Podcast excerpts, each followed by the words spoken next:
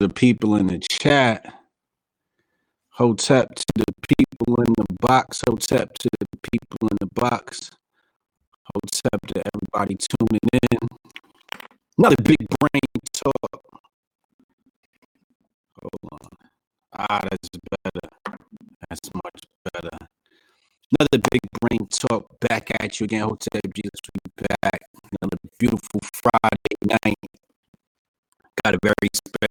I was speaking to this dude the other day, and he was saying something to me. He was like, I was explaining to him the companies that I was involved in. He was like, "How come I don't know about this stuff? I never hear about it." And I'm like, "Bro, I talk about this before all of my streams, during my streams. It's in on my website. So let me just go ahead and run y'all through that.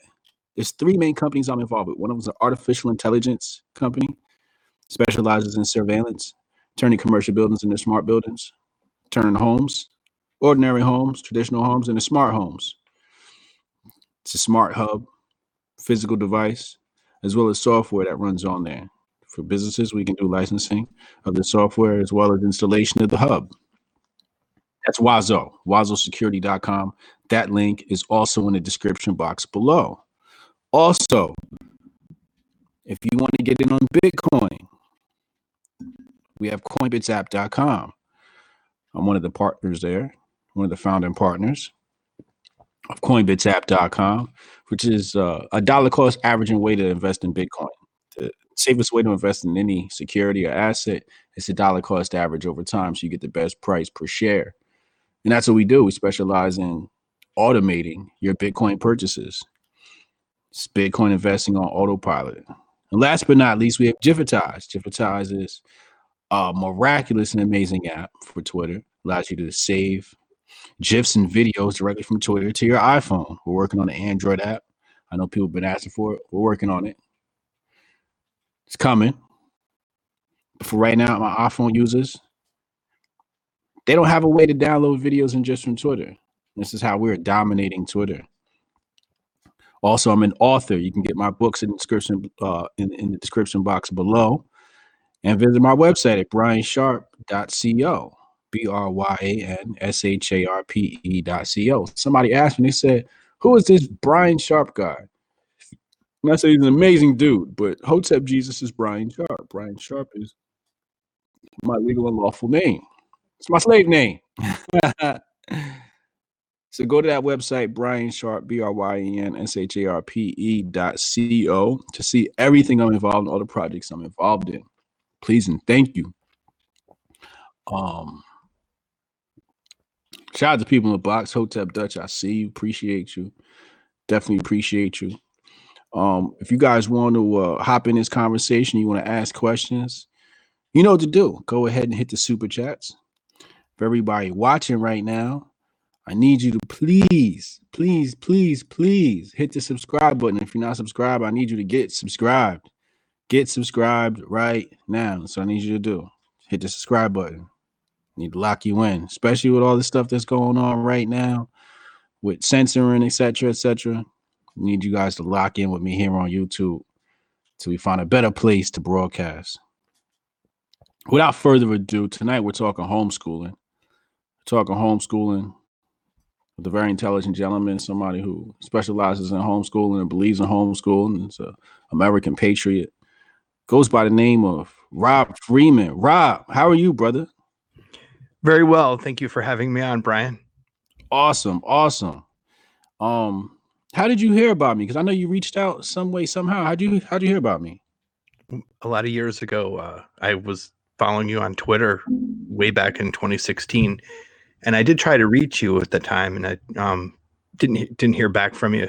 But then now, you know, I got on your email list and and emailed you. I saw your thing on Fox News. That was pretty funny and uh, very illustrating you know, and and well, I saw it before on YouTube, before you were on Fox News. I was, you know, following you on YouTube, and yeah, it's great. And uh, you know, I, I think the Hotep movement is a great thing. Dope, awesome. Yeah, I don't know why we didn't connect. I, I have no idea. Um, probably because I sucked at checking my email back then. But now you're on my email list. For people that are not on my email list, Bryan Sharpe DO slash uh, CO slash sub to get on my email list. I send my daily newsletter out. Guys got to get on that thing.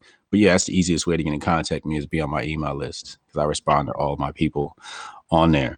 Um, but when you reached out to me, I saw something odd. I was like, why did he say this? Did he want me to know this or what is this? But you described yourself as a white nationalist. And I was just like, you know, for some people, they'd be offended. To me, I'm like, oh, thank God these people fucking exist.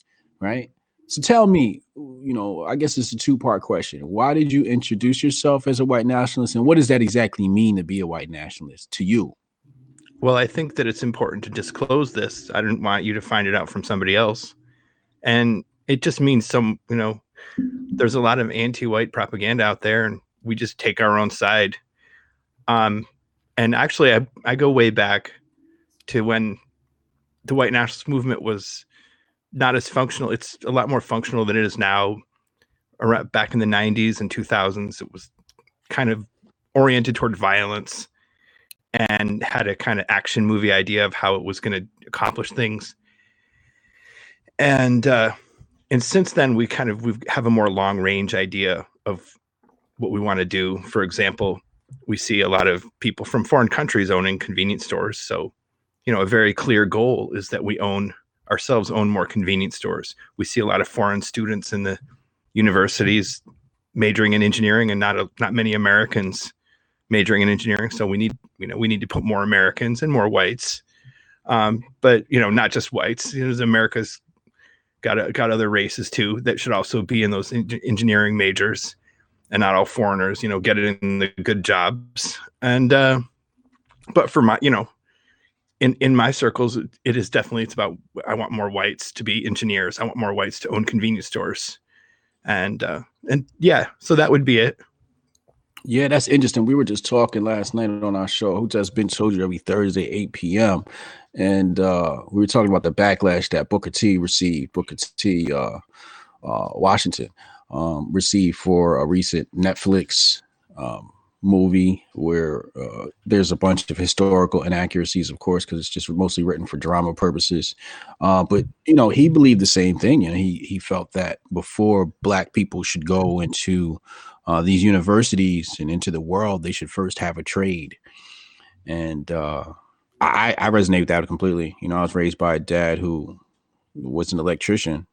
Um, so I saw how important it was to have a trade, you know, especially being around some of my other male friends and they didn't know the difference between a Phillips screwdriver and an ordinary screwdriver. They did not know use a drill, you know, whereas, you know, my father, uh, you know, showed me around the toolbox. Um, you know, we've built the, you know, finished basements, you know, you name it. Like, like, like I've seen the, the construction. So I understand what that does for a man. And, and I love that you, I love that you put that out there. That's, that's, you think that's lacking in the white community that they're not doing that anymore? You think, like, who, who do you think is doing that? Is like Hispanic com- communities doing that? Well, whites are still doing trades, uh, not as much as they should. There's infinite work in the trades with all the rental properties and people's i mean there's mm-hmm. always houses that need to get fixed so if you become generally they become a you know carpenter electrician and plumber all at the same time. You can learn all three and you might as well. And you will never be unemployed. And also if you buy a property you can um, you if you, you can become a landlord and, and fix up your own properties and that'll save you a lot of money. Uh, being a landlord is really the best way to get financial security. And and having a trade you know you'll always have work. You'll always be able to feed yourself and feed your family. I wish i had learned more trades uh, i mean i was a maytag man for a while not a very good one but i wish i had learned carpentry plumbing electrician. And um, and now i think that every tradesman should learn at least freshman level physics and every physicist every engineer should do should do a trade should know how to you know wire up his own house or you know and um, fix his own machines. Mm, absolutely. Yeah. But i whites are are not they're they're they don't have enough uh, when they go to college they they're not well prepared. And if they try to major in engineering or physics the the professor throws the material at him really fast and mm and he you know he's not ready for it and he fails out and the professor laughs and you know next. And whereas the kids from india and china they come here they already learned all this stuff. It's it's nothing new to them. It's their second time around learning freshman physics and freshman chemistry, and so they do really well. They outcompete the the Native American kids, and uh, and so you know the physics majors and chemistry majors and engineering majors are mostly foreign students, and I really want to change that, and we can change that with homeschooling. Mm, mm with the whole coronavirus thing right now, well, you know, I'm just riffing off the top of my head. I'm trying to think about like what trades are probably hot right now because a lot of businesses and trades have slowed down, or industries have slowed down because of the coronavirus and the quarantine. So I'm thinking about like like what trades are probably hot right now. Well, you know, any kind of how home repair. Yeah. If, if your sink is leaking, you need you know you need to fix that immediately. They'll always have that. I mean, I as far as um making quick money. You know, I mean, I don't know, you know, own gold, you know, should have been prepared up till now. But um yeah. I you know, I'm I'm doing a big garden and uh you know, um I mean, I have my own business, so and I'm thrifty though. I'm all right. I mean, I'm making less money, but it's no big deal. When you say garden, what are you growing in your garden? Potatoes, winter squash, beans, tomatoes principally. And that's for your family. And cabbage. Is that for your family? You're gonna sell some yeah. of that stuff? No, I'm not gonna sell it. Just okay. for my family. Just for the family. Yeah, yeah, yeah. I like that. I like that. So There's now, great videos on YouTube now. You use use hay. Use the Ruth Stout method. Use hay to um spoiled hay, and you put it on top of the soil so you don't have to till or dig. What do you mean? Well, you go on YouTube and look up Ruth Stout. Well, but, why um, would you have to t- uh, till? You don't till, no. You just put, you drop the seeds and then drop the hay right on top. Well, you you you put the hay down, and then and then um like in rows, and then you put the seed potatoes in the hay, and they'll just grow out of the hay. And then mm. you can also with um, regular plants like the transplant plants like cabbage or pepper plants. Yeah, yeah. You just make a planting hole and put it in the you know in the hay and and have some dirt around it, but then put the hay in and it'll grow right out of that, mm. and it'll keep down the um keep down the weeds. Okay, that's the biggest problem in gardening is weeds. Right, right, right. Hell yeah.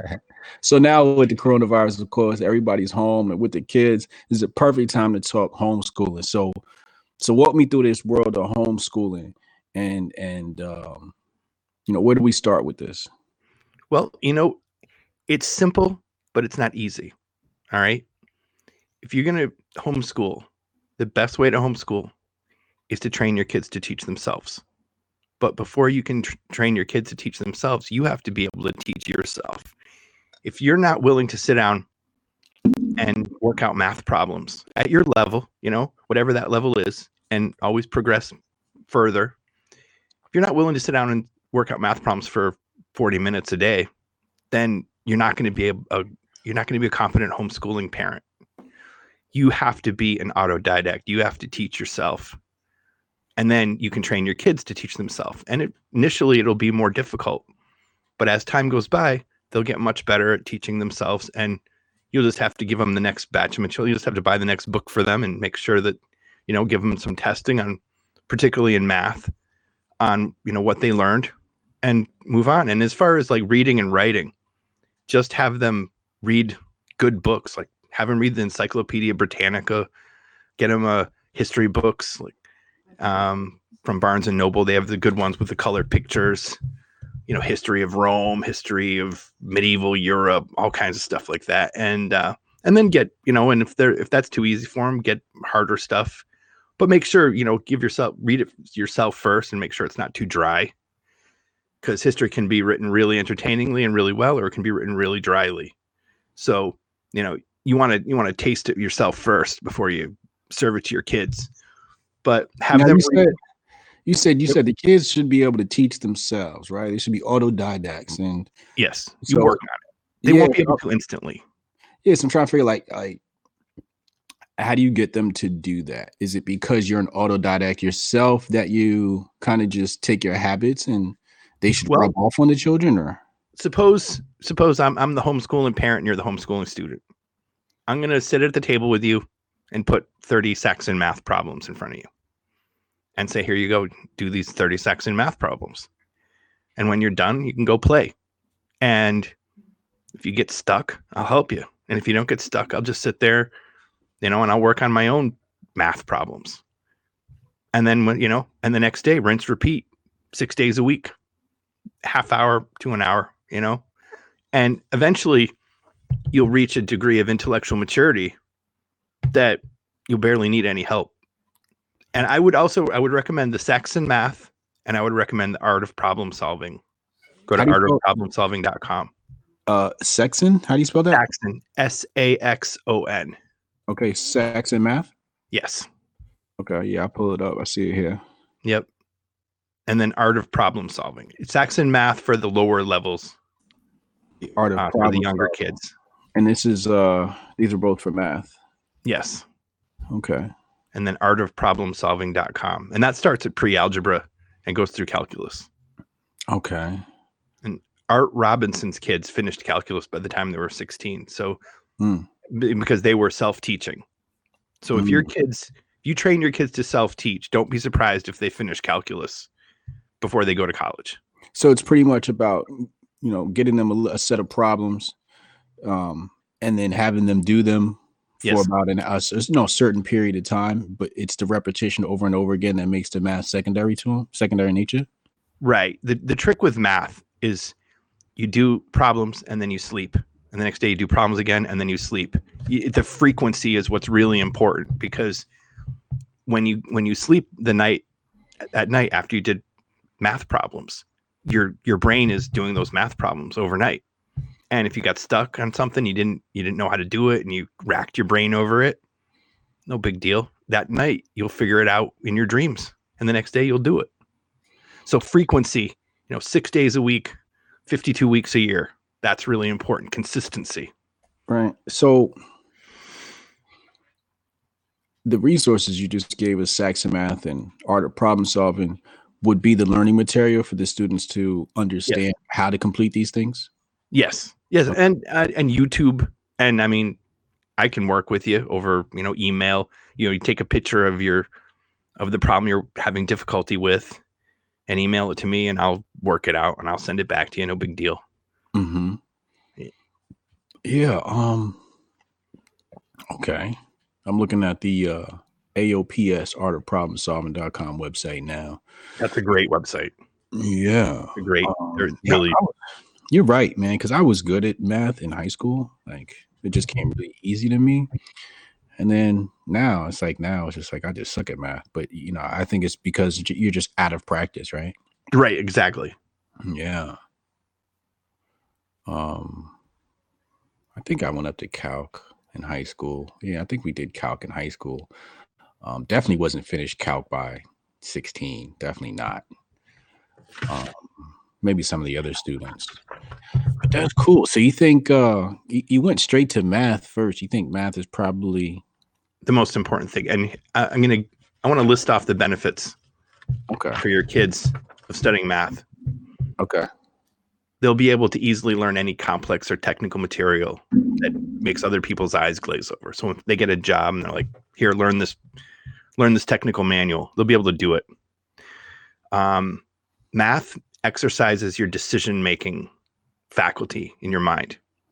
So, uh, someone who's put in a couple thousand hours in math will be less likely to get killed in a car accident or any other kind of Darwin Award type accident.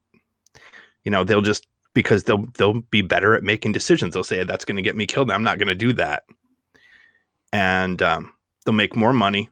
And if you're an adult and you want to make more money between now and the rest of your life, study math for a half hour to an hour a day, and you will you'll make more money and you'll and you'll waste less money. Your kids study math, they'll choose a better spouse and they'll be more rational in relating to their spouse.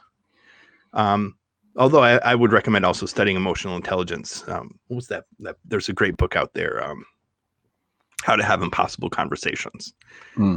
Um, and especially girls should should do math as well because it'll make them, you know, women are a little bit less rational, a little more emotional.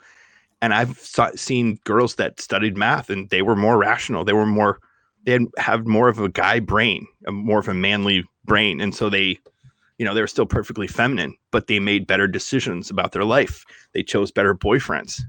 So that's why you should teach math to your daughter too. She'll choose better boyfriends Teach your daughter math so she'll choose a better boyfriend. that's a hot take huh That's a hot take right there. I i'm like glad that. you like that one I like that. and um, you know they'll get more out of anything they study whether it's history economics you know they'll have a longer attention span they'll just be better at thinking so Yeah. that's why you should study math and teach your kids math Okay. Um, Chad Lemoyne, what up, Chad? He says, God bless this channel for conversations like this. Thank you, brother. I appreciate that. Hope everything's going well with you over there. Congratulations on a house sale once again.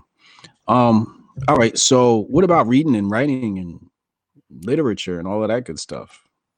yeah that will well like it said if you you strengthen your brain with math that stuff will come pretty easy Okay. and you don't have to worry about too much as long as they read you know a, plenty of good literature the encyclopedia britannica histories um you know well written literature charles dickens joseph conrad emily bronte um just not the dry stuff though get Do- dostoevsky in translation tolstoy that will teach you grammar just from reading. You don't have to learn how to diagram a sentence.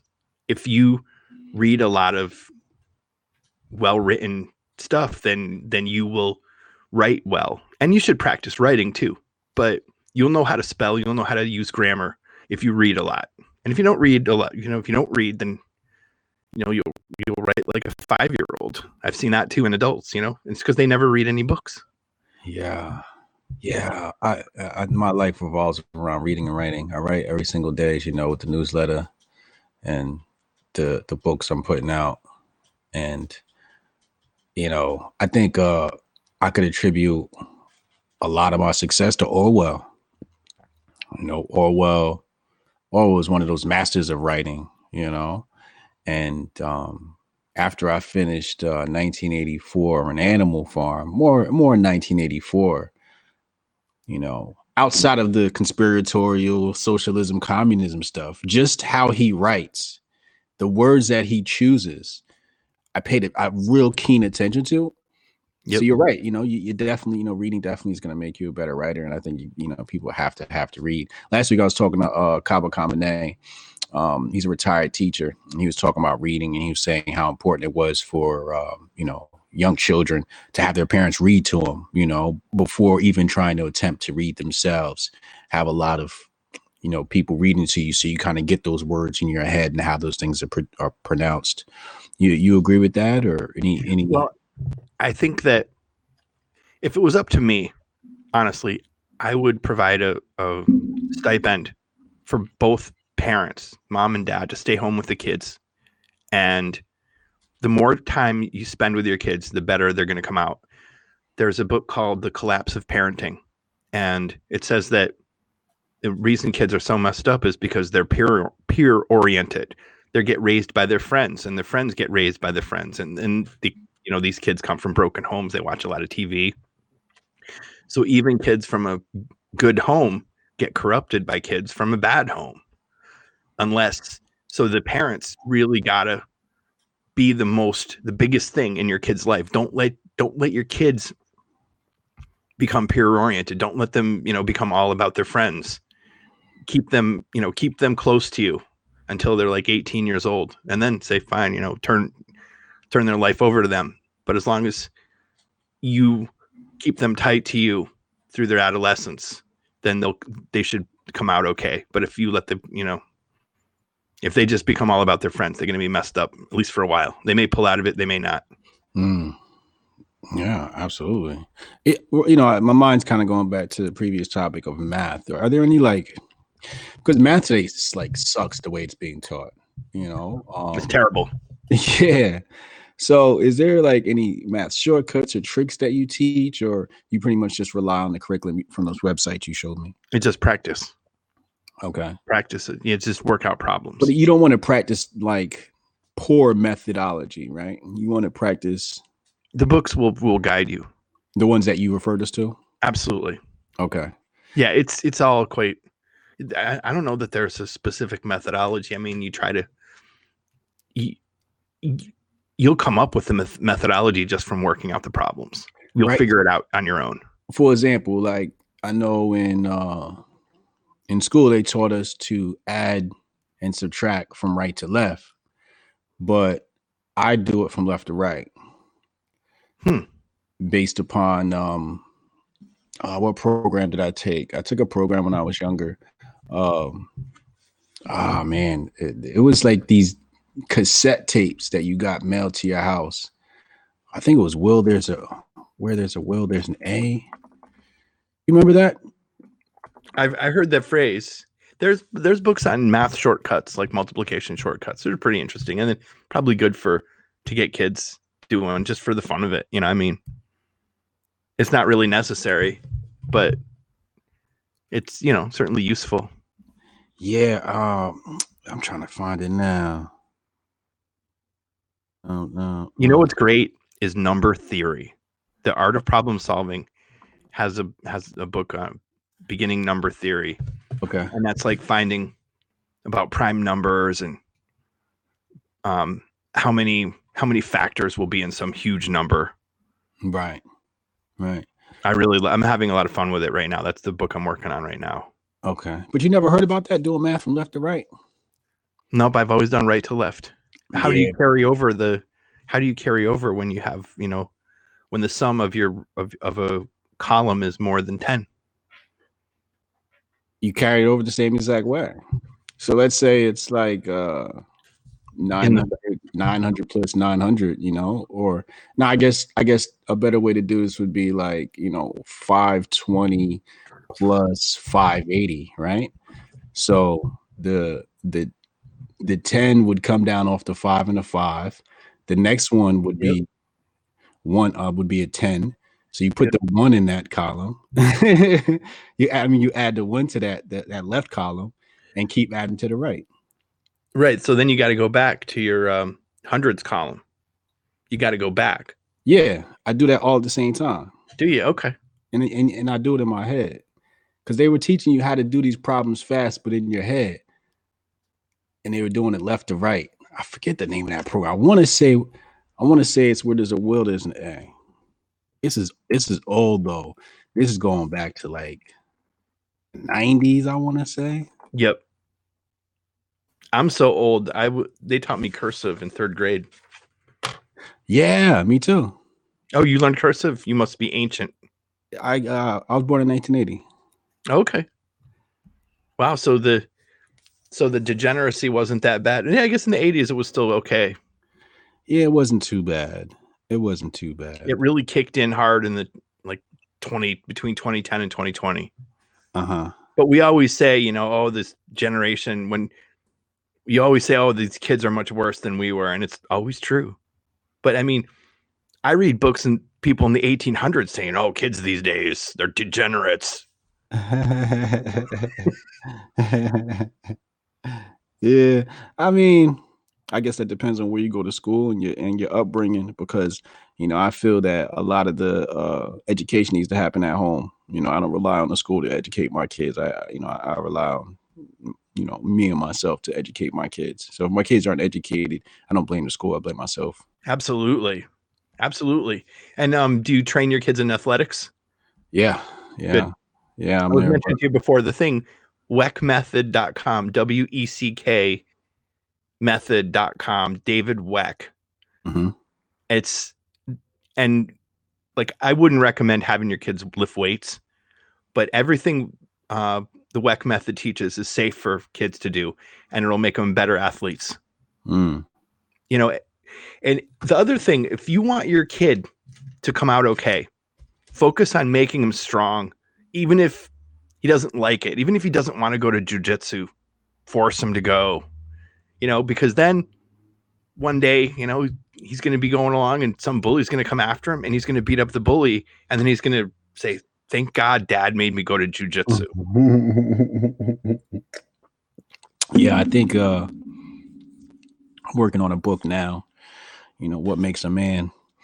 That's not the title. It's just kind of like the thesis of it. But I think that's definitely a strong part of it is, you know, self-defense. I write this in my book on masculinity, uh, the unbreakable rules of masculinity. And I say, uh, you know, if you if a man's never been punched in the face, he ain't even a man yet. I was punched in the face a lot. yeah, you know, yeah. Back in my day, you know, we didn't have PlayStation. You know, we had Nintendo, but the games were, you know, we we fought. that's what we did for fun back in the day. You fought. You know, you had to. You know, that's what happened in school, man. You just you would get in the fist fights. Yeah. you know, you get bored before school. There was no phones, you know, like now kids are just like all on their phones with their heads down before school. Before school, we're, you know, half hour before school, 15 minutes before school, you know, you playing wall ball outside. It might get a little heated, and now you gotta fight, you know, and you kind of yeah get yourself off and go into school, act like nothing happened. But these kids, I don't think they got that experience now. Now, at my school, they would um, organize a fight at, at at the baseball field out behind the factory and all day you had it was like what when someone's going to get executed at dawn you know when they're up all night thinking that's uh, i had a lot of school days like that like you know at three o'clock today out of the baseball field i'm going to get like physically like humiliated and and and and experienced horrible pain and you know it was like going to my execution yeah, yeah. i mean it probably made me stronger but I think it also made me socially awkward. so you were a public school kid? Yeah. Yeah, me too. Yep. And yeah. it you know, it trained anti-intellectuals and being smart wasn't cool. Yeah, that's true. That's true. And that's why America's, you know, Americans are are so dumbed down. Because um the the girls don't go for the smart guys, they go for the bad boys and that's a very strong incentive to be a bad boy instead of you know a hardworking schlub, you know, smart guy. Yeah, yeah. I never had no problems in the ladies department. The ladies department was my problem. yeah, yeah. But you're right. If man. it's too easy, then you don't strive in it. Like pretty girls, um, get everything too easy, and so they don't strive hard enough. And then then all of a sudden their looks go away and they're like, uh oh, what do I have left? Right. Whereas yeah. whereas a guy who, you know, couldn't get chicks, you know, he's he's done nothing but strive. And so when he's 40 years old, he has a lot to, you know, he has a lot to fall back on. Yeah, I, you know, I think the reward system is messed up, especially with little girls. You know, I'm glad you brought that up because the reward system we teach little girls early on is oh wow you look so cute you know look at your shoes look at your hair oh you look so cute oh you're so cute which at a young age is telling this child well you know if i want to succeed in this world or i want positive feedback from people my it's all about my physical appearance whereas her mind starts to shift and focus on that all the time as opposed to oh wow she's so smart you know? Look at look at these math problems she's doing right? These yep. reward systems. I think we have to be careful with those reward systems and i think that's why there's an intelligence gap between men and women. I don't think it's it's a natural thing i think it's a environmentally caused thing you know when we tell little girls all their worth is their body right know? yeah that's terrible I, I never did that i was always like you know here's here's piano, here's gymnastics, here's soccer league. Um, oh, and you know, interesting to to teach her about like the way boys are. I got a CD by um a band called Hole. Remember Hole with Courtney Love? Nope. Okay. Well, there's a song called Violet, and uh, the chorus is when they get what they want, then they never want it again. And uh, you know, it's basically don't be a slut and um, much better than I could, you know, just command her. I, and we would play that song and play the other songs. But, but um, years later, she said that was the best thing for me. That that you know, playing that that album for me, because I, I saw it happen in real life to my friends. and fortunately, it didn't happen to me because I knew better. Uh, because my father got that CD and played it for me in the car.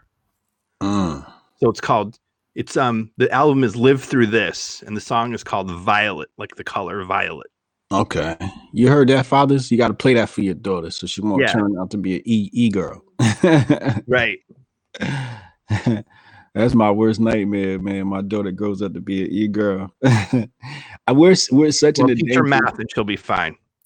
you know it's we're in a dangerous world right now because um like what do you tell a woman who can leave high school and make six figures working three to four hours a night as a bartender My daughter's a bartender what kind of bartender at a at a fancy joint. Okay see that's a little bit all right i should say star tender out here in new york we got star tenders and these are the girls that wearing the booty shorts Oh yeah, no, she doesn't do that. That's the type of bartender I'm talking about. And I mean, these women are coming home with, I'm not talking about low six figures, I'm talking about high six figures, $250,000 a year off of working three to four hours a day. They're driving Ferraris, they're driving Bentleys, um, and they're making just as much as the strippers, um, sometimes more. Um, and the strippers are actually getting upset about it.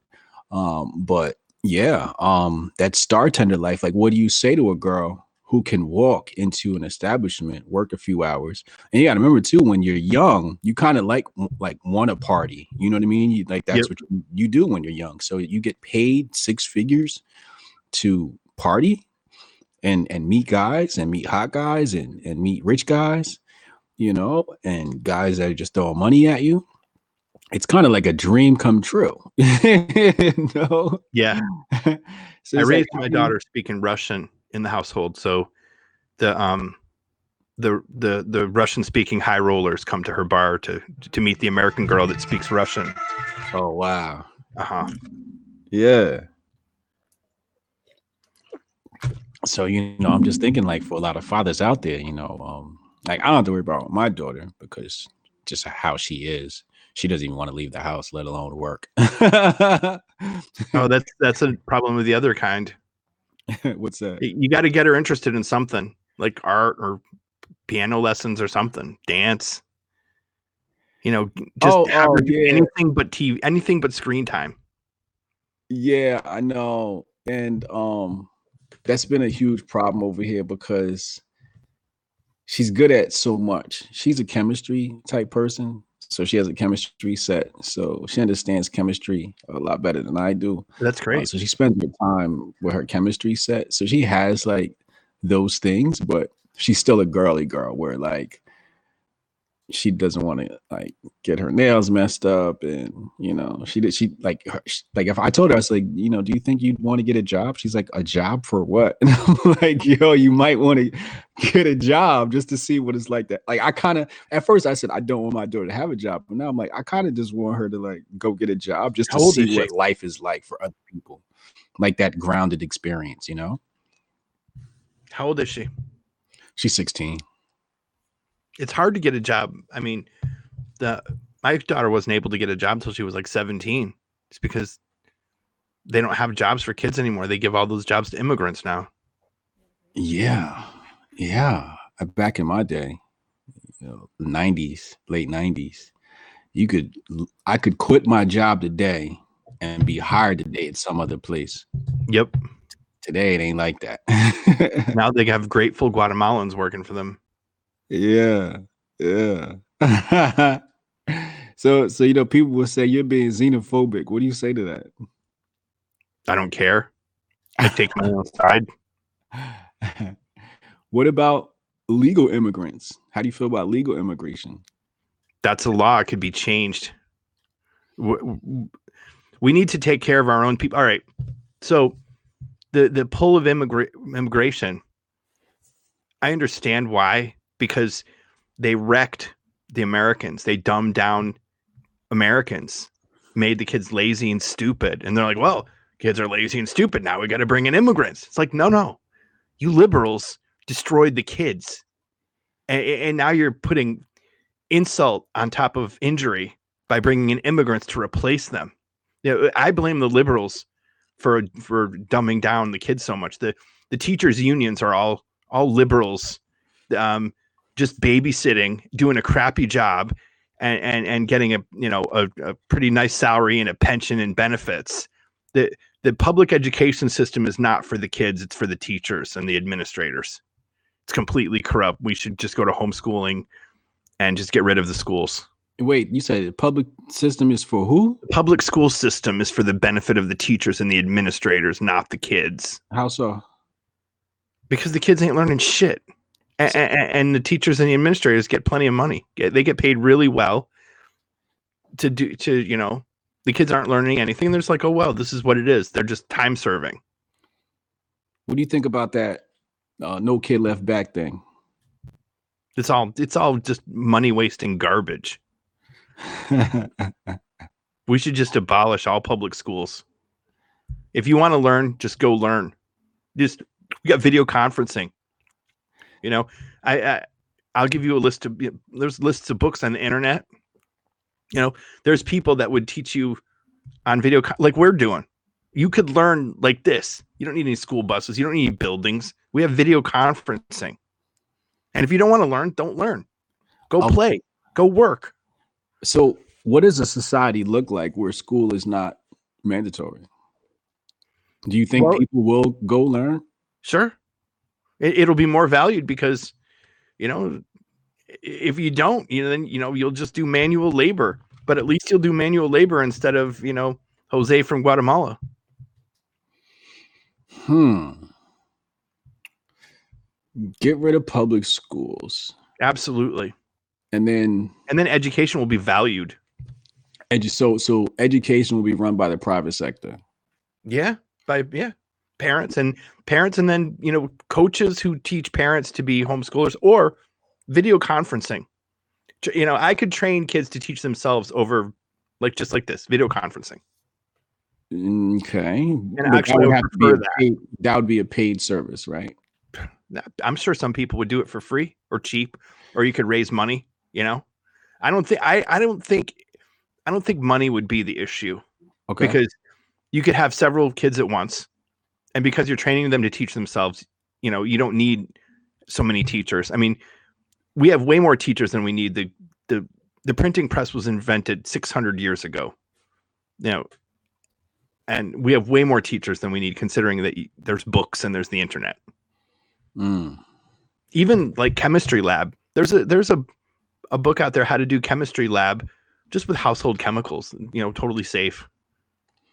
Do you think there's a conspiracy uh, surrounding the public education system to dumb down Yes. The there's mm-hmm. there's a um a lady who worked in the Reagan, Department of Education under uh, Ronald Reagan. Her name was Charlotte Isserbyt, I S S E R B Y T, and she wrote a book called "The Deliberate Dumbing Down of America." Look it up. You can find it for free on PDF. Mm. She she's uh, she passed away a, a while ago. She was pretty old as it was, but um, but she's on YouTube. There's videos on YouTube of her giving talks so yeah, I mean, isn't it obvious that they've dumbed us down on purpose? Mm-hmm, mm-hmm. mm-hmm. Who do you think did that? Um, you know, the ruling elites, whoever they may be. um, J.D. Rockefeller and his sure takeover of the public school board of education, federal yeah. board of education.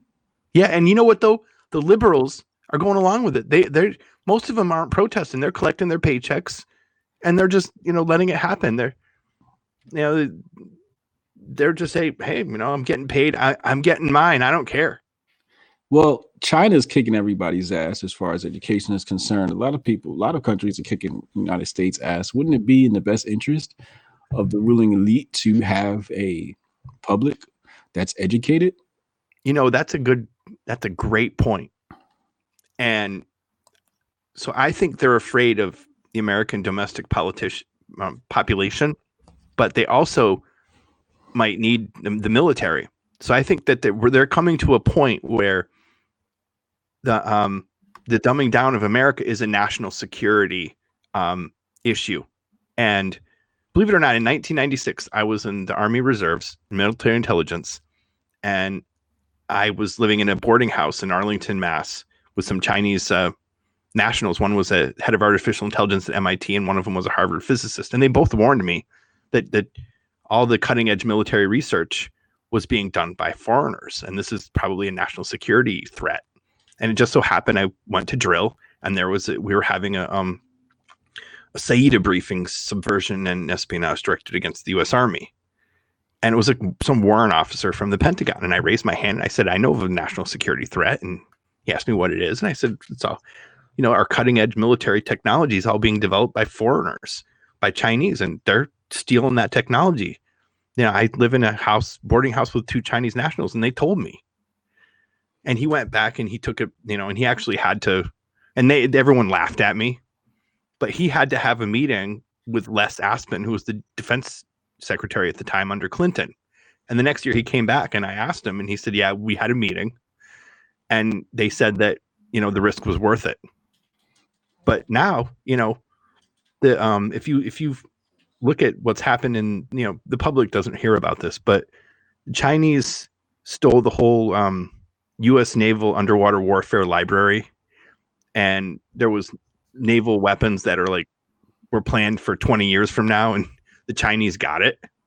So they do have our they did get our Miltech. My, the the thing I warned about was absolutely true.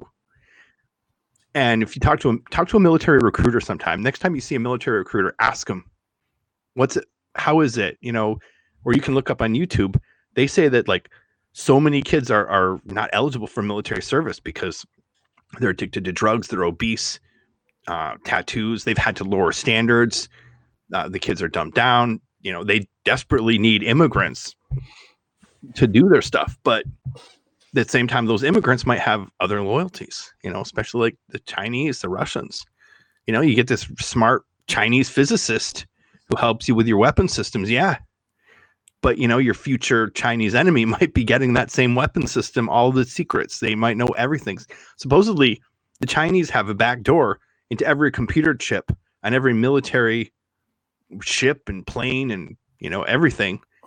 And they can just shut down the whole military. I read that years ago. Mm. But I mean, that's what they get for dumbing down Americans. You know, maybe they're gonna, maybe they'll lose a war, and that'll that'll teach them, huh? Down. there was a. I'm very angry about that, and and I I think it was a crime what they've done to us. I think it was Harvard Chinese student. Yeah, Harvard Chinese spy. Um, yeah, Harvard pro- professors arrest shows Chinese spying via U.S. Top Harvard professor arrested for lying to feds. Is this it? Yeah, I you know, and I Yeah, for the record, I I don't have anything against Chinese people. right. I, I what I have every, everything against is the American ruling elites who dumbed us down and replaced us. Yeah, it says here top Harvard professor arrested for lying to feds about involvement in Chinese spy program. This was uh, January 28th of this year. Um, and apparently uh, some some some sort of intelligence was getting leaked to uh, China. Well, you know, the the CIA had a um had a Chinese national or ethnic Chinese at least, and he he he did an Aldrich Ames. Aldrich in, back in nineteen the late nineteen eighties. Aldrich Ames gave to the Russians every single the names of every single Russian who was betraying his country and selling secrets to the Americans, and they all got executed. And Mm. watch them. And there's a couple of movies like dramatizations of the Aldrich Ames case on YouTube. Pretty interesting. You should watch them. They're it's, it's very fascinating what happened. But anyways, there was an a, uh, an ethnic Chinese man who was in the CIA, and he did the same thing. He gave the Chinese government the identities of every single Chinese person who was selling secrets to America, and all of them got executed. Mm. Mm. Some deep stuff going on in this world, man. hmm And, and they hide it from the American public. All so much stuff is happening that most people don't hear about. yeah, tell me about it. oh, don't I know? Especially here on this channel, man. You know, uh, we have a show called Who Has Been Told You, which just goes back to the fact that there's a whole lot of things we've been telling the public that they finally realize, usually when it's too late. But uh, yeah, the public is so behind on information, which is one of the main reasons why I do this show, and I bring people like you on to kind of get people advance notice on you know certain things and be ahead of the curve of the rest of Americans. I mean, it's not it's not hard to be ahead of the American curve. No, Because everybody's so far behind. right. If you don't do screen time, if you don't watch movies and play video games and follow pro sports, and instead you do real stuff, you'll be way ahead of the curve. As time goes by, you know, it just builds up. Yeah. You look back in your life and be like, wow, I, I'm able to do all these things. I know all these things. It's amazing. Yeah. I remember uh early 2000s, I want to say. Um my parents left. I was all on my own. And I was staying at my homeboy's house on his couch. And uh I was reading certain books. He was reading Harry Potter. Yep. Well, at least Uh, he was doing that instead of consuming screen time. Well, that's what he was doing mostly was screen time. He was a big PlayStation guy, video game guy. He was real heavy into that stuff, real heavy into the fantasy and the comics and the movies and all of that stuff. Real heavy into that stuff. Yeah. Um, you know, I didn't own a uh, a PlayStation or anything like that back then. We played on his, and um, I remember him saying to me one day, he said, "You know, you keep reading them books, but they not." He, said, "You keep reading them self help books, but they ain't gonna help you none." and uh, Yeah, well, they did. uh, you know, and then you know, today uh, I can go to a restaurant. He's still doing the same job he had, you know, back then when I was on his couch. You know, and he's still living that same lifestyle. It's just like maybe you shouldn't have been reading Harry Potter. You should have been reading the books I was reading. Yeah. But you're right. That screen time is everything, man. You know, my kids, um, before they get any screen time with any device, they got a certain uh, amount of tests they have to pass. So, um, you know, right now they have a, a physical test, um, and I, and the test has to be witnessed. But Yep. uh, one creative thing I added, they play soccer. So, um, in soccer, you, you know, you juggle the ball. So, um, I said, yo, you know, um, you'll get a screen time pass for a week, you know, uh, if you if you're able to perform this drill. So the first week it was 10. They're up to 30 now. So they can juggle the ball 30 times right inside the crib and have no problems at all. That's really good. Yeah, but before they, you know, you have to earn your screen time. Whereas I think a lot of parents they reverse it, right? Where it's like, oh, you didn't do your work, let me take it away. And it's like, Yeah. no, they shouldn't have had it in the first place. They have to earn it. You know, so um they have to do uh we're up to 60 push-ups um in, That's pretty good. in front of my face. Um yeah, so it's like certain things they got to do before they get their privileges. Well, check out Weck Method. That's um, that's a, have you do a better push up off of a BOSU Elite. It's a Okay. um, they run faster, jump higher. It's really more coordination. It's really Mhm. great. But um, yeah, I mean, I'm more I'm I'm hardcore. I wouldn't want the I wouldn't want them to see screen time as like a reward. That's like the fun thing. That's the thing you strive for. You know, I would rather that they just like learn to play soccer well as its own reward. Yeah. Yeah, I wish that was possible. Yeah. you know, my son, he's a he's an avid video game player. I was too when I was a kid. I loved the video game. Um, but you know, he plays the Call of Duty and the Fortnite, you know, and he's actually really like good at it. Um, so I let him get his I let him get his screen time. And I feel like a lot of that stuff is healthy. You don't think the, the video game is healthy? No, I disagree. that's okay. Well, that's fine. We can agree to disagree let's have a about- quick, let's have a quick debate on it. Why do you think it's not? because they should be doing three dimensional things that um, require fine motor skills, like building model airplanes, like the Uh. Guillows.com, G U I L O, like putting together a model airplane. You know, it takes it takes um, coordination, fine motor skills, right? And uh, and you have to be able to handle frustration. You know, you have to you have to learn patience. So, um, you know, I don't really think that video games train. I, you know, I ain't judging you as a parent. It's fine. It's just my opinion. Yeah. But um, you know, I raised my daughter with almost no screen time. She would watch a movie with my wife and I on Friday night and Saturday night, and that was it. Mm. Some boy in her school when she was about nine years old gave her a, one of those handheld Nintendo things, and I made her give it back. But you know, I'm I'm I'm an extremist in that sense. I understand that. yeah, yeah. Um, you right though, man. I mean, I, I came up like that with you know the model airplanes. Oh, did you made model airplanes? Yeah. Yeah, my dad was he's still in, big into that stuff. You know, that's like what they did back in his day. You know, you you he used to tell me stories about how they made their toys. you didn't buy toys, Yeah. you made your toy. Right. you wanted And knitting. Knitting Yeah. is really good too. Okay, knitting, right? Mm-hmm. Yeah, Knitting and crochet gives you fine motor skills, teaches you patience. yeah, yeah. Um, my daughter does that.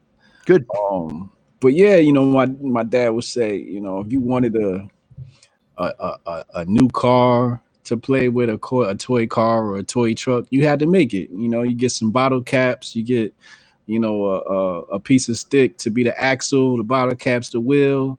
You'll find you a Oh, good. cardboard box, and then you know, cut cut it up a certain way to make your style. You, he's right, you know, and you know, It's much more satisfying than playing a video game. Absolutely. You know, um, I, I look at my dad like Superman because some of the things he does just reminds me of MacGyver, but I think it's because of the lack of screen time he had back in his day. You Right. know, you had, like you said, you had to have those fine motor skills to be able to to do certain things. And I remember him, you know, we put together the the PT 109 cruiser from JFK days. Um, Yeah. you know, you gotta you gotta paint those little men with the little fine brush and you gotta Right. get the decal on there just right. And if it wasn't on there just right, you had to get some um the uh the the hair dryer to to to soften up the glue and then peel it off and put it back on there. And get dizzy from the glue. yeah. yeah. So you're right. Like back in my day, I did I did do uh, a good amount of that. You know? Um You control the environment. Don't bring the devil into your house. ugh. You're the boss. You know, the like- Corporation is not the boss of your family. You are. Yeah, true. I feel like there's got to be a balance, though, right? There's got to be a balance because So, like, how many cigarettes a day would you give to a toddler? It how many depends. How many Budweisers would you give a toddler? If we lived in a world that was full of alcohol and drugs, I'd probably want to introduce it to them. You're supposed to say none. no, I wouldn't. I, I mean, like we have to look at this as organisms, right? Like as organisms in a petri dish. If an organism is going to adapt to an environment, or you have to prepare an organism for its environment, you have to introduce certain things to it, just like they try to do with these vaccines, right? You know, your child has to be exposed to the cold so he doesn't die from the cold when he gets older. You know, so I can I can answer that. I can okay, All right. So what happens is if you don't develop a taste for it when they're when you're young, like if you give a kid candy all the time, sugar when he's young, then he'll he'll always crave sugar his whole life.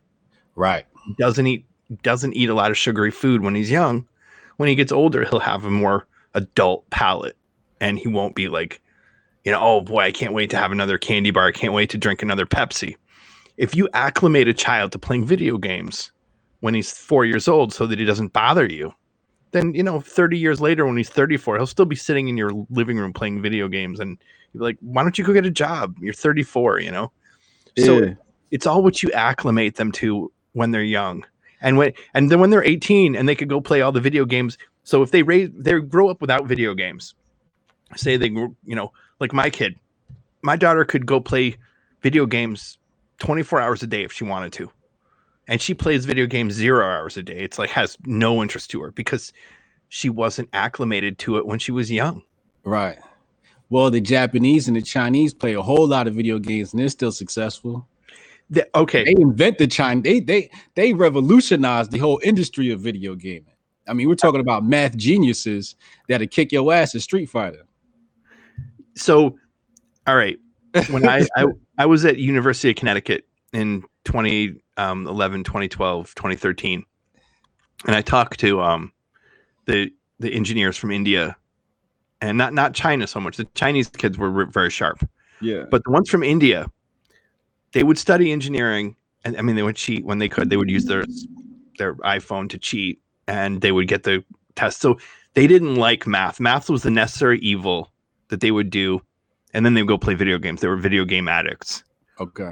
But it's better if you you know if math isn't the necessary evil if it's something you know that you kind of enjoy doing and and and that's certainly possible and Yeah. you know and, and you'll do much better if you kind of like doing it and then what else do you do in your free time you go for a walk you exercise you socialize with people and that'll you know and that won't take away from you know your your studies but Yeah. playing video games definitely parasites off how good you're going to be in math and they definitely had a problem with it. they were they played video games way too much and you know and then they would have to study for a test and they would have to cram and they would struggle and their life sucked their life sucked because they were addicted to video games yeah, I think that, like I said, I think this has to be a balance, right? I think if you're one of those people who's addicted to it, then like there's a serious problem there. But I feel like because we're in this digital world where AI and everything is going to be apparent, the video game, my kid is going to have an advantage over your kid because your kid doesn't even know how to turn these devices on.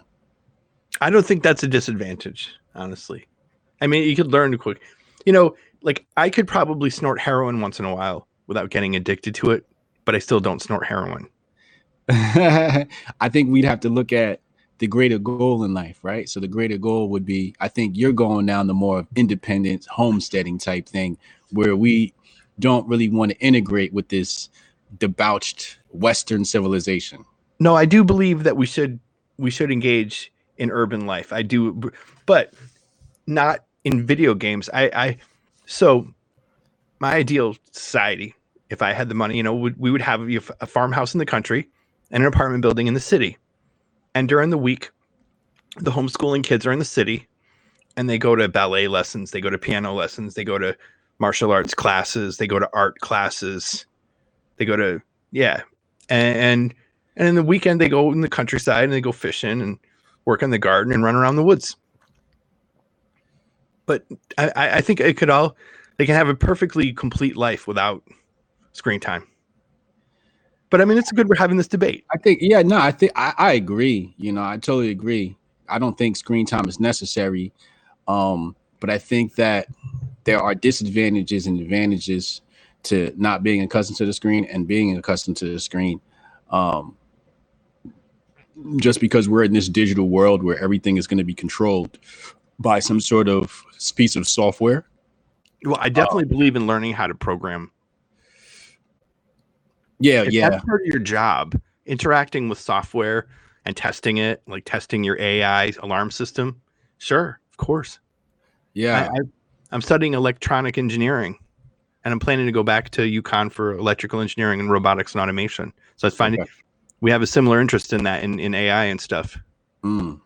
Yeah. Yeah. I think you should check out some of the studies they've done on people who play video games and how it helps them in some areas of their life.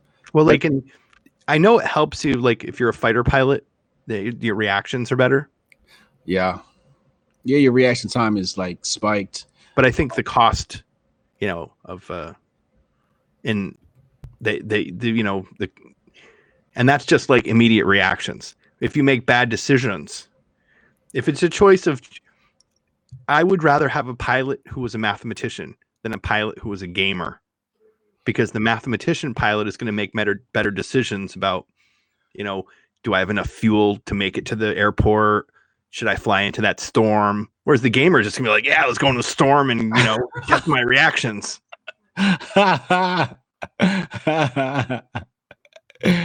yeah, yeah. I could dig it. I could dig it, man. And Oh. you know, I bet you if you did a study on on pilots who've crashed, the ones who who who were math who studied math, you know, crashed a lot less. Mm, And if I if I was the CEO of American Airlines, I would require my pilots to to always be taking a math or a physics class, yeah. Yeah. and I would pay him for it. Yeah. Um yeah, I think I think there's a lot of a lot of truth to what you're saying though, you know, as far as the screen time is concerned. I think I think these these devices are evil, man. Like I really do believe that. on children. If an adult, you know, if an adult takes up video games, I don't give a shit. Yeah. I'm only concerned that we don't put that on kids. You know, if you're over 18 years old and you want to play World of Warcraft all day, that's your business. But I think, you know, because you, you, you can smoke cigarettes, you can drink alcohol, whatever, you can play video games. But but for at the impressionable ages, no, no, no. Mm. I, I see video games like it would be like giving them a, as far as I'm concerned, it'd be like giving them a Marlboro and a Budweiser. Uh, because they they they rig them to be addictive. Right, right. Yeah, they we literally design software because you know I'm in software, so um, I don't think our apps, none of our apps do it. None of my personal apps do it, but I've worked at companies where the uh, whole idea, especially the social net social networking stuff, was you know how do we make this thing more addicting? You know, how Right. do we? Yeah, I used to call them. Uh, I call them dope hits. You know, like what dope hits does your software deploy, and that that make people feel good. Um, and the more dope hits you got, you know, the probably the more success you'll have with your app. And I, I notice a lot of apps lack dope hits, especially some of the newer ones. Um, but yeah, the software is definitely designed to uh, get you addicted, especially in the video games as well. The sounds, On the other hand, building a video game, I mean, building building a, a, a model airplane or knitting, you get dope hits, but you earn them. yeah, So they're they're, they're health- much healthier dope hits. Mhm. But you do, I mean, when I solve a, a math problem, I get a rush out of that. I'm like, Uh. yeah. And for the rest of the day, I make better decisions. yeah, So so you train your kids in activities where they earn their dope hits, where not where they get them for free. I think I think you know what you're talking about is foundational. If we built a society as you propose as the foundation, I think the society as a whole would be better off. Thank you. That's a that's a very high compliment. I, I definitely uh, uh, believe that um, because your aspirations, um, what you find entertaining, what what a society finds entertaining, says everything about that society. Yep. Says everything about that society. You know, what is your show me your form of entertainment, and I'll show you how ignorant your society is. When the Vandals were climbing the walls of Rome, they could hear the Romans cheering on the chariot races. Mm. And then they came in and slaughtered them. yeah, I like that. I like that story. And you know, there's a there's a book I got to recommend called The Secret World by Christopher Andrew. I've only read you know the first couple of chapters, but in um it, way back like in the Old Testament Hebrews, they used modern intelligence techniques. But then the Romans and Greeks forgot that stuff. And they used um they used superstitious. They used like they looked at bird guts to decide whether or not they should go into battle tomorrow. But then there was one Roman general who used modern intelligence techniques. He um he had scouts. He had three levels of scouts: short range, mid range, long range. He did interrogation. He would capture enemy soldiers and interrogate them and analyze this the the intelligence. And he would r- write his correspondence in cipher. And you know the name of this this Roman general, Julius Caesar Mm, he was very successful as a general Mm. because he used modern intelligence but it gets forgotten. And then um, george washington was really good at intelligence but Mm. then a hundred years later america completely forgot it. Mm. and, See- and, and we were way behind. Um, the, the people who are best at intelligence are the brits because they they have mi6 but that goes way back. The first intelligence modern intelligence agency was uh, queen elizabeth's uh, first secretary and his whole job was to prevent her from getting assassinated Mm. and um, i know it's a little bit off topic but but my point is is that he- people can forget and what i'm telling you Yeah, is to remember yeah, yeah. That's that's exactly it, man. People, you know, these kids are relying upon technology to do their math homework. right all of us are forgetting Yeah. Remember I when mean- we had to remember phone numbers? well, I'm talking about like the the big picture stuff, you know. Yeah. like the the um the ruling elite operation and dumbing us down and feeding us high fructose corn syrup. This is intelligence operations. And the way to counter it is we have to learn intelligence again. And I don't mean spying. I don't mean sending out spies or scouts or stealing. We don't have to. All the information is open source. We all the collection is right there. We don't have to do anything to collect that information. We just have to analyze it and then use the intelligence product in an in a in a way that will benefit us. But we don't have to steal any information. It's all out there. Yeah. So we need to do big picture intelligence now. And I mean, like homeschooling instead of public schools, good food instead of high fructose corn syrup. You know, the car system sucks. Everybody having to own a private car. Isn't that bullshit? Didn't we have mass transit? yeah.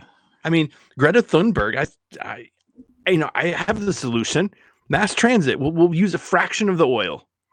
We won't spew so much stuff, you know? So, You're like that. yeah, I just think in terms of intelligence. Look at all the crap that they're doing to us that that sucks. That makes us fat and stupid and broke. What is making us fat, stupid, and broke? And attack that. Mm. Yeah. Fat, stupid, and broke.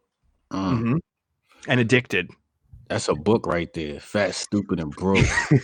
yeah. Well, I wrote. I have a book coming out. okay. and it's called The Spark of Tocqueville. And Alexis de Tocqueville noticed that in the French Revolution, that if things get a little bit better, like a catalyst, like you introduce a catalyst into a chemical reaction, and then the chemical reaction takes off, like a like a, a spark sets off a fire, right? So if things are really bad, and then you make things a little bit better, then people go nuts and they and they want to make it a lot better. And I bet maybe in your life that happened where you did something and you got a you got a little reward for it and you're like, "Oh, now I want more. I want everything." You know, when I've successfully passed a calculus 1 class, I was like, "I can do this. I want to be an engineer now. I want to learn all math." You know, so so so the point of my book is is that if you can improve things a little bit for yourself and for those around you, then they're going to demand much more improvement. Mm, So if you mm. got someone who's laying around and their life isn't that good, if you can get them to improve things just a little bit, just a little bit, just that spark, that catalyst, then they'll be hungry for more. Mm, mm. Yeah, absolutely, absolutely. Um, I try to be that person in people's lives, and Yeah, you do. and um, I find people who are motivated, and I kind of uh, borrow off of their energy by spending time around them or call them up. Like my homegirl Tori Nix, sometimes we'll have these six-hour conversations. I call her up and get a quick download, and because it's just good to be around people that are on your same level, you know, of, Right. of creationism. Um, But when you have your kids and stuff, if if if you- someone you someone you love is stagnant, try to get them to improve their life just a little bit. oh yeah, Get them to exercise, you know, a few times a week. hmm and they'll they'll that'll spark them that'll, that'll catalyze more for them that'll spark their ambition absolutely. Oh, excuse me. I got a book coming out in the future that talks about how to make your life better with kind of like that same same yeah same mindset. Um, and it's needed people's lives are terrible real talk. that's true. That's so true, man. But I really, I really like what you're saying about getting back to the root of intelligence. yeah the big picture Yeah. Because it's it's like right now we're in the future, digital, you know, all these things happening, the screens, etc., etc. So the root, the mathematics of it all has brought us here. But the people are now missing that foundation that built it. yep So when this thing crum comes crumbling back down, they won't know how to rebuild it. And they'll have to start back from the Stone Age trying to rediscover math. Joe Rogan says the same thing. Yeah. There's a Joe Rogan's bit that says exactly that. Oh wow. Yeah. That eventually all the smart people are going to die off, and people are going to be like, "How do we keep the electricity going?" I don't know. How does it work? I have no idea. Right. yeah. A- a- And I think if we had a, a society of people who were just trained on that at the very minimum, you'd have a much stronger society and we'd be able to compete with other countries uh, a lot easier. So, I- you know, I'm, I'm totally in agreement with what you're saying there. I totally agree. Um, I'm just uh, a natural Libra, and whereas I always try to find balance. So, you know, we have the foundation, but we also have the want to be on the cusp of technology and the new technology that breaks. Like I want to know what's the new chip coming out. I want to know what's what's the next PlayStation coming out. You know, I want to know It's important to know that stuff. i bot. You know what I mean? Like Yeah. because technology is running our lives right now. Right. You know, um, which, which is why I'm, you know, I, I like to, and also, you know, uh, Eugene Schwartz says this. He says, if you want to know how to sell, go pick up the National Enquirer and read that every day. Because, Really? yeah, he said, because if you don't know what the pleb is thinking about and how the pleb talks, how do you sell to them? You're you, you you're not even speaking the same language. If you want to sell to somebody, you have to speak their language, you know, which is it gives you an air of relatability, you know, which is uh you know, some people say, "Oh, I'm so dynamic," and I'm like, "I am because I can go anywhere because I can relate to almost any subject because I pay attention to so many different things. I pay Yeah. attention to this and I pay attention to that, which means you can put me in a room full of investors or you can put me in a hood. It don't matter. I'm still gonna be cool, right? You Because put- you don't waste your time playing video games and watching pro sports.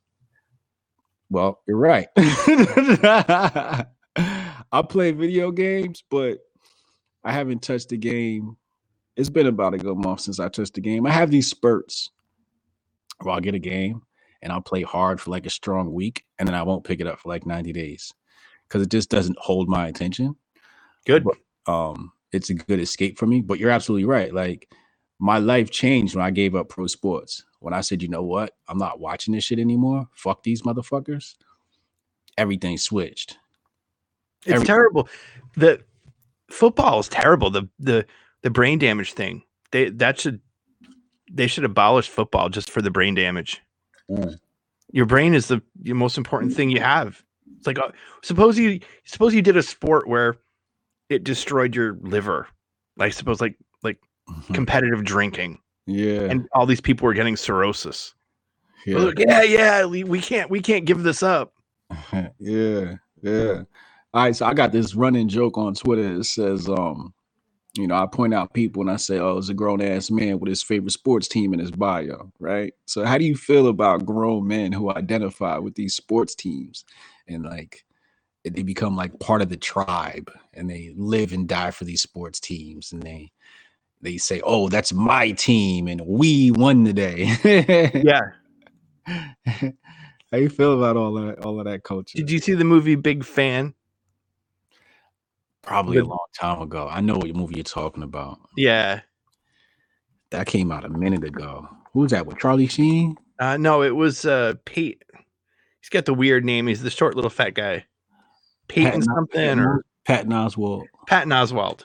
Okay, yeah, yeah, yeah, yeah. I see it here. Yeah. I haven't seen that one in years. Oh, this no, this came out 2009. Yeah, this is a little bit older. I might not even have seen this. I just might know it from, you know, He gets beat up by a sports hero and gets brain damage and refuses to press charges or sue sue him. And then he he he goes and and, and shoots someone with a blank gun and goes to prison. And his buddy visits him in prison and they're looking at the next, you know, the next season and looking forward to getting out of prison so he can go to his the game again. Loser. Yeah, yeah. Um, shout shout to Chad. He said, "Have your boys learn how to change a tire, mow a lawn, build and repair things, become marksmen, and always make them ask their own questions to adults." Real talk. Um, Diana Elmore ten dollars super chat. She says, "Thank you, thank you, Diana. Appreciate you. Thank you for listening in." Um, but yeah, man, you know, I remember back in the day, you know, we had to mow the lawn. I told the kids, I said, it, it dawned on me the other day. I said, y'all never mowed the lawn before. Yeah. Like, what do you mean? I'm like, cut the grass. It's like, I know the, the guys come around and cut the grass for us. And I'm like, I know I used to have to do that for Yeah. for Nana and Pop Pop's house. Like cutting the grass was like a known chore. Um, changing a tire. Yo, I seen some people on the internet, some dudes didn't know how to change a tire. Well, the big trick is you got to loosen up the lug nuts before you jack up the car. Correct. And you got to tighten them after you put it back down. Yeah. That's pretty important too. That's probably the most important part.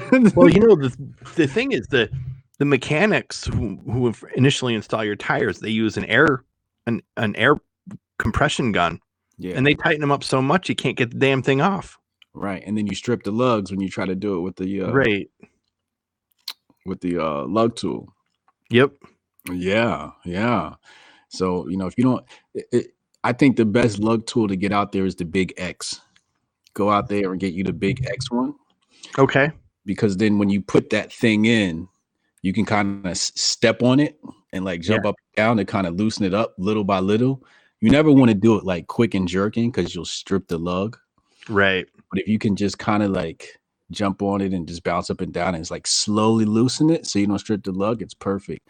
But a lot of people forget to tighten the lugs after you put the car back down because the wheel will slide back off.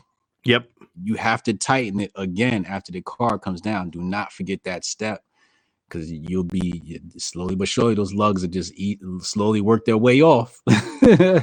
Yeah. You can get a um an air what do you call it? What's it Compression called? gun? It's no it's it's it doesn't use air pressure. okay. It uses electricity, but it's still a compression drill or something like that. I forget what it's called, but it'll get the lugs off for you, Mm.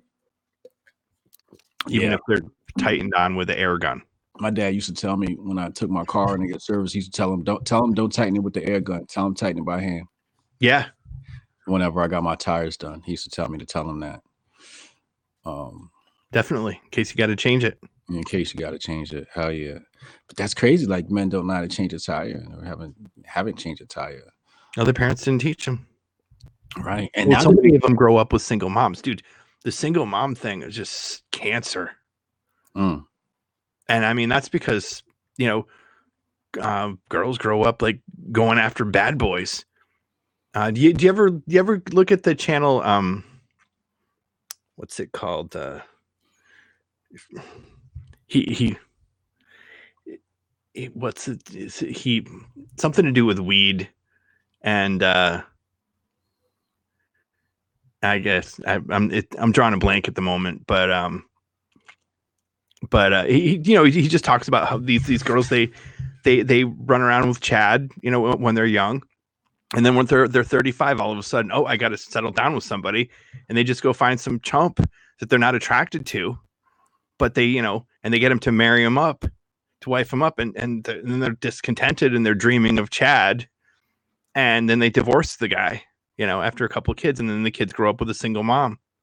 Or or they just have you know they just have kids as there's a reason that society shamed having children out of wedlock. You know there's all this propaganda saying oh those poor single mommies This the scarlet letter. Dude i agree with the scarlet letter.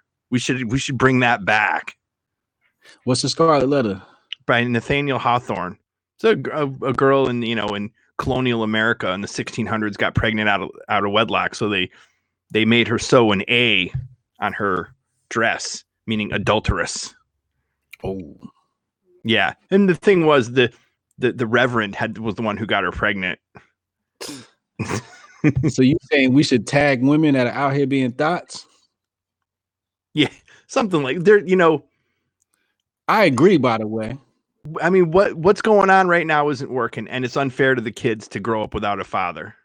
Yeah, you know kids that grow up without a father are more likely to have all kinds of bad outcomes I think including getting murdered. They're more like you're more likely to get murdered if you're in a single mom household. Uh, There's a Really? TED talk about that. Um, this woman, she's a she's a divorce lawyer specializing in men's rights, and she talks about all those things, mm, all the statistics, all the bad outcomes of kids in single mom households. wow. I know that for the black community, um, the single mom thing was very much so caused by uh, war, World War One, World War Two, and Vietnam. And I think the same thing with white families. I know when the uh, conscription came down and they wanted people to volunteer for those wars, white men were like, "Nah, I'm not fighting this war." and then the government had to draft them and force people, and then you know now you got men going out to fight these wars and dying, uh, leaving children at home. And I think Yep. uh, a lot a lot of cause is, is war, and I think they do that on purpose too to kind of uh, uh, feminize the society. Yeah, it's not just a black problem anymore. It's all of us. Yeah, yeah. I mean, I don't. I'm not white, so I can't speak on white America, which is why a lot of times when I say things, I say I know in the black community because that's so I can speak on what I know. Right. I can surmise what's going on in the white community, but you know, when I when I when I when I think about the white community, I'm like, they can't be exempt from this problem. Now we're catching up. We're catching up. yeah, I know they're not exempt from this problem, but you know, from what I've seen, you know, I have two homies right now, like my closest homies, who don't have a father, and they their father weren't deadbeats. He died in war. Oh, really? That's He- too bad. Which wars? Uh, I don't know, I don't know, but they were military guys. hmm and they died in the military. Two Yep. black kids, I know. And their fathers, you know, they show me pictures. Their father in the military, and he just died because of being in the military. That's the one class of single mom I can truly um, sympathize with is widows. Yeah, Otherwise, no sympathy. right, right. Yeah, Because if you're a single mom, you either chose a bad boy and therefore you suck, or you drove away a good man, therefore you suck. I love how plainly you put that. I agree, though, man. I think it, it- it's a domino effect, though, because if the mama didn't know how to pick a man, how's she gonna teach her daughter how to pick a man? Right. And and sometimes there's that disconnect as well. Um, I know my mom's dad died at war. You know, he was a military guy, so her mom had to raise them because her father died in war. You know, Yeah. Um, but how do you, you know, how do you teach something that you don't possess? You can't teach something you don't know. and so then and people have to rely on their environment or TV to teach them how. Or So she I- gets remarried right, because she because you know she was a traditional wife and therefore like marrying a widow isn't like getting cucked. You know what I mean? As bad. I mean, you are raising someone else's kids, but I mean, there's she's not some slut who who just went for a bad boy. She was Yeah. someone who was unfortunate. Her husband got killed. My mother-in-law, her father, um, was one of the wild children in the Soviet Union in the twenties. They uh, encouraged uh, like not like not taking care of the kids, just doing whatever, you know, live like it was sort of like the hippie thing. Mm, 40 years before. And so there was all these orphans. And so my mother-in-law's father was was like homeless when he was 6 years old and, Mm. and working along the Volga River or the Don River, I forget which one, but had a really hard life. But then Okay. he, he grew up and he and, and you know the Soviet Union got its act together a little bit more and he becomes a fireman. And um his father writes to him. His father had kicked him out of the house when he was six. Says, "Hey, you know, now that you're a fireman, can you send me some money? I'm poor." And his boss says, "Yeah, send your dad money." And he's like, "Well, he kicked me out." He's like, "No, send him money." He's like, "All right." So he starts sending his father money, and then he died like in the second day of the invasion of Operation Barbarossa. mm, Like right away, got killed. wow. What a life, huh? for real. Homeless when you're six and die in a war when you're twenty. Sounds like Hitler. Except Hitler didn't die. yeah. Yeah, You know, Hitler. that was that that era was was just tragic for everyone involved. Yeah, you know, I'm reading Mein Kampf and you know, reading up on how Hitler grew up as a young boy. I'm like, man, that shit was rough. And you know, it was that's just how it was back in those days. You know, they didn't have a video game, so you, it was nothing for a boy to be working. Right.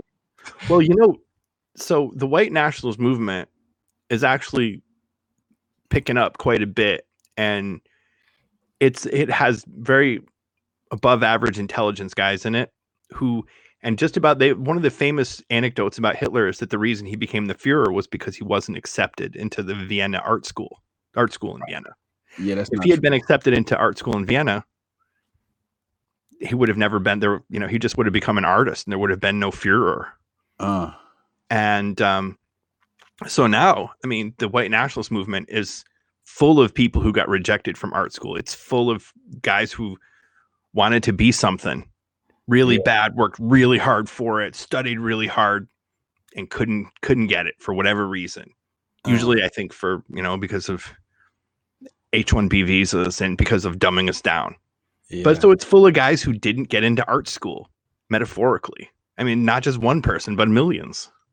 yeah, I think I think Hitler still would have been Hitler, but If he had got into art school, Yeah, it- it, um, but I think I think what made Hitler was the amount of time he had on his hands, and had he been in, in art school, he wouldn't have had the amount of time he had on his hands to kind of observe his environment, because you know he was he was sitting down observing a lot.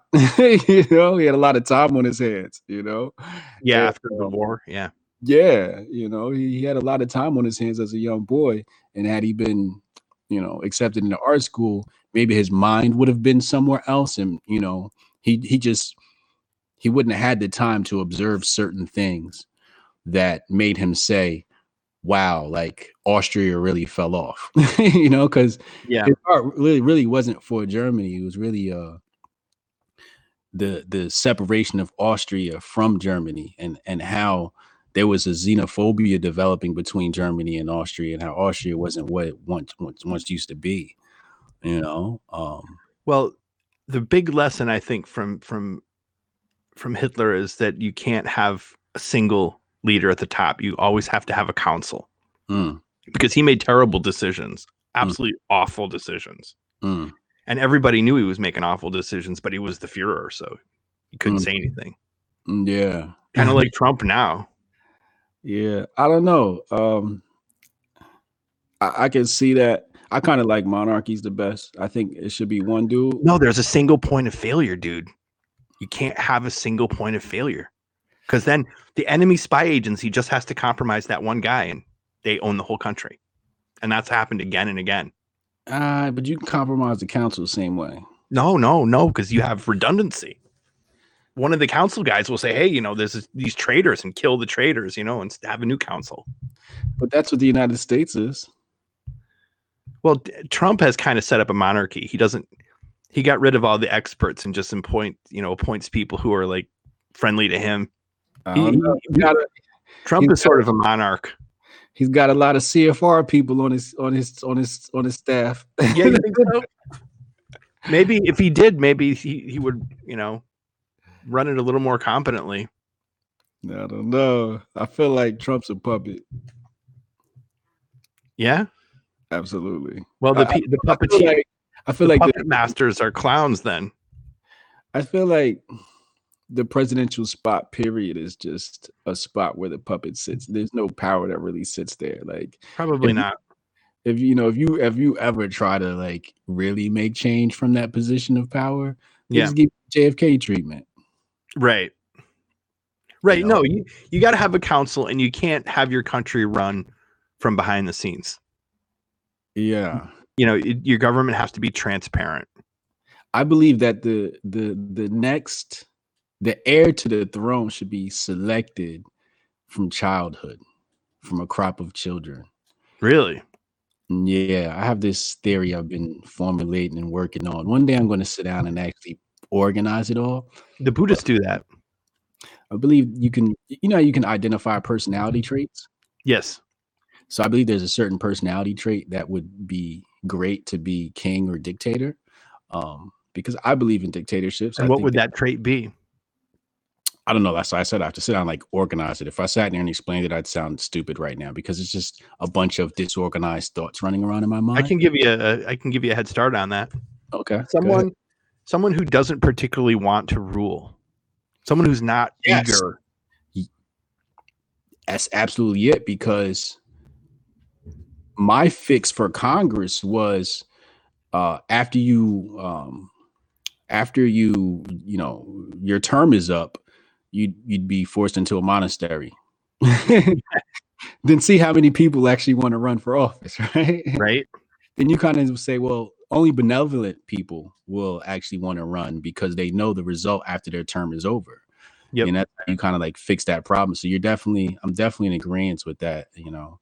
Um it's definitely a, a, a- good trait. And i think there's a certain personality trait that says you know i don't really want to rule. I kind of want to do what the right thing is. Right. um, and i think that there needs to be a council uh surrounding uh, or assisting a council of specialists assisting this dictator or whoever. Absolutely. Um, but I think that final decision's got to come from one head. I think when you got too many cooks in the kitchen, things get messy, like Yep. Congress. And you know, the best pe- the best businessmen are the ones who aren't greedy for money. Mm, They the ones that eh, but business self-selects for for the money addicts. Right? But what they end up doing is they use the money that's supposed to go to make the business work to for their own, you know, for their cars, for running to the casino, for snorting coke off a hooker's tits when you need to be maintaining your equipment with that money, you know? hmm Whereas, I mean, I, I'm sort of an accidental businessman. I did it because I, I wanted to keep foreigners out of it. Mm, And um, I'm not particularly money hungry. And that actually made me much better at it. hmm How do you And- feel about how do you feel about miscegenation? I, I'm opposed to it. Okay, so if your daughter came home with a black man, what would you do? Uh, I would be, well, there's not much I could do. Would you But I would try disown her? out of it. Would you disown her?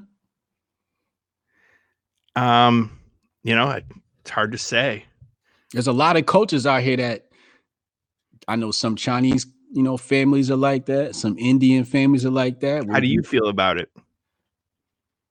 How do I feel about it? Yeah. I'm in the middle somewhere. Have you seen the the video with uh, Muhammad Ali? saying- bluebirds belong with bluebirds and Right. robins belong with robins? Right. you know, um, um. So I think there's two ways to look at it. You got to look at it micro. You got to look at it macro.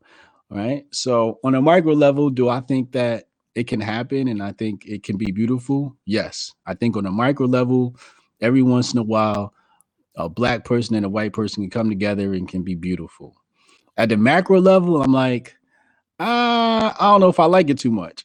Right? Well, they can't. Mixed race people can't get bone marrow transplants. really? Correct. Because they're too genetically unique. So, oh wow. So you would need somebody that's mixed to donate bone marrow, or that wouldn't work either. They're just too randomized. Mm. Wow. Yeah. What type of people usually need bone marrow? People who have leukemia. What type of people get leukemia? Anybody can get leukemia. Cancer of the blood. Trying to figure out who it affects most. Look up Humans of New York on YouTube. There's a girl. She's uh she's biracial and she says she wishes she was just one race. She doesn't care which one. She just Yeah. wishes it was just one, you know? She And feels you're- She said everyone's like, "Oh, you're so unique. It's great." And she's like, "No, it's not great. It sucks." but I mean, you're not giving the kid the choice to be monoracial. Like they're, it's like circumcision. I'm opposed to you know circumcising infants. You're not giving that kid a choice to to, to cut his dick, right? You're not giving a choice. The kid, the, maybe the kid would want to be, you know, one race, but you're not giving him the choice. You're saying, nope. I'm deciding that you're going to be biracial or multiracial, and the kid's stuck with that for his whole life Mm. just because you know the the the the, the Jewish uh, TV told her it was fashionable. You know, they're not like bell bottoms. You can't put your your mixed race kid in the attic when it's out of fashion. So why is it important for you to have white on white relations in Well, because we've been like we've evolved like this for you know thousands and thousands of years. We- I don't want to gild the lily. I don't want to, you know, that I, I I I like the way we are. uh okay. You don't see any threat to population numbers or anything like that? I know some people make that argument.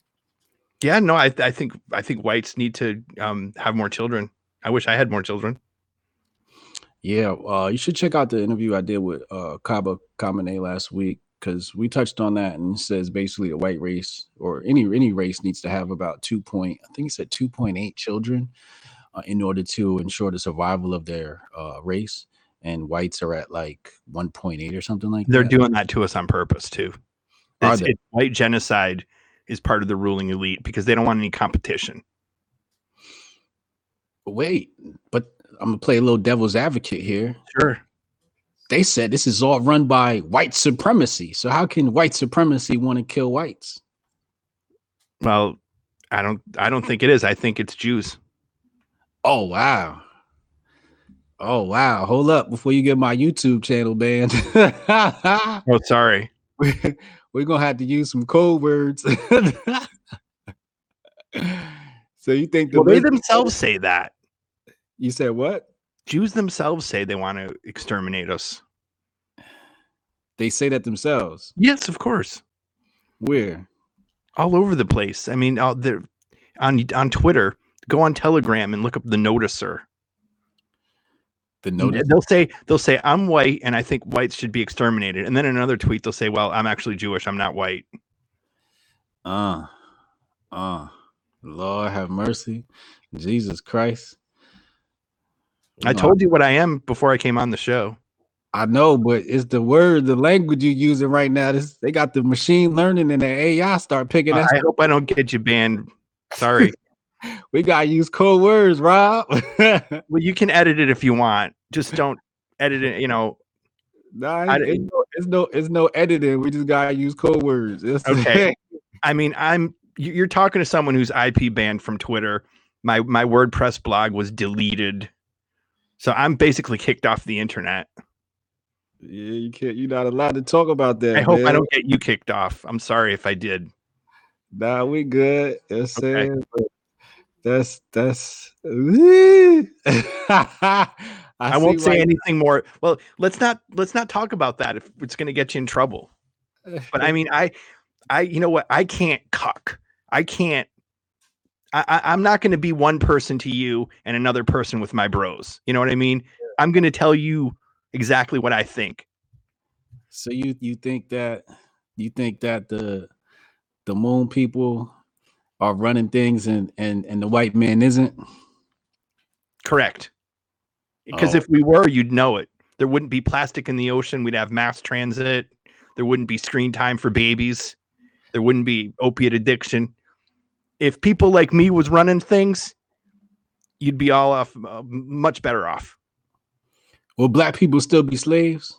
No. Well, unless you enslaved yourselves, unless you enslaved each other. Because they said white people was enslaving us. Well, now we got machines, dude. We got AI. We got tractors. No, you know, I, I, we don't have ill will towards you. We want you to have your own sovereign countries, and and, Okay. and, and and run your countries the way you see fit. Yeah. Yeah. And we run our our our countries and our lives the way we see fit. Now you saying there would be no pollution? A lot less Why? because because things wouldn't be based on um, growth capitalism. Um, the way we the, our economic system has growth for its own sake, which is the economics of the cancer cell. And uh, you know, it's, it's oh, economic growth, economic growth, and so, oops, did I lose? Damn.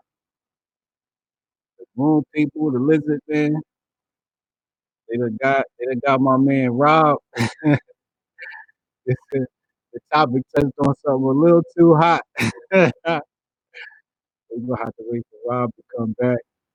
Um, Chad Lemoyne, one ninety nine dollars, one ninety nine super chat, dollar ninety nine. My fault. Every woman dreams of Chad. Would say that? Shout out to Chad. Yo, you see that chat? Shout out to Hotel Dutch in the, in the chat. You see how they, you see how they cancel my man Rob? As soon as the conversation started getting hot, we started touching on that on that rough topic. Um, I tried to give him an opening we talked about slavery. I don't know if he knows who who uh, who ran slavery, but it wasn't white people or so-called white people, whatever you want to call it. You that much. I have to talk to him offline. But then he was he was blowing my my YouTube channel up with some of these hot button words. I'm like, whoa, what are you doing, Rob? You can't say that, Rob. Jason Lee, find out super chat. He said, free Rob Freeman. Real talk, free Rob, man. The homie Rob. But I think he's, I think Rob's a very interesting guy. Uh, I think that Rob, uh, there's a lot of people that think like Rob, feel like the way Rob feels, and I don't think there's anything wrong with it. You know, um, self-preservation is hardwired into this. They want to survive. They want to thrive. Hardwired in all of us. Some of us have disconnected from ourselves, though. So here we are. Uh, I don't know want to get Rob back, but I'd like to say thank you everybody that came through the chat, everybody that came through to listen to the stream. I'll get this up on SoundCloud. My daughter will actually she'll get this thing up on SoundCloud. I'm a little bit behind on episodes. Might see like four or five episodes go up at the same time. so work your way through those. Um, SoundCloud.com um, slash Hotep Jesus, I believe. Let me just make sure yeah, that's it. SoundCloud.com slash Hotep Jesus. All of my podcast episodes got some really good discussions on here. Um, Larry Johnson, that was a really popular episode, really good discussion. Dr. Sheba, Steve Patterson, um, Sonny Johnson, Crypto Blood, Brendan Murata, Jose I realize these Taylor Burrows, PhD in relationships. A lot of qualified people that are good, big brain talk. But um, I appreciate y'all coming through and watch this, um, watching this, uh, this stream. And we'll be back next week.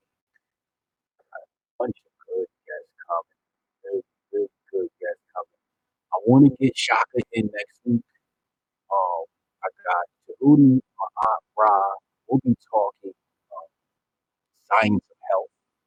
It's gonna be really good. He's a herbalist. It's gonna be a really good conversation. I'm gonna try to get Aiken on here. Aiken does video, does audio only. I'm gonna try to get him on the phone call and record that for y'all. Um, get Brooke on here. I'm gonna get Brooke on here like soon, like within the next week or so. And we're gonna talk coronavirus and, and health as well. Um, sure we get, get thank you, Christian. Appreciate that. Definitely appreciate that donation. Um, but I want to make sure we understand uh, mind, things that we're doing for our mind. I think we we covered that well this week. Um, covered that well last week. I think we covered that well on all these episodes. But spirit is something. Um, spirit is something that uh, something that's important as well. And I think we covered that well last week with uh, Kaba Kamene.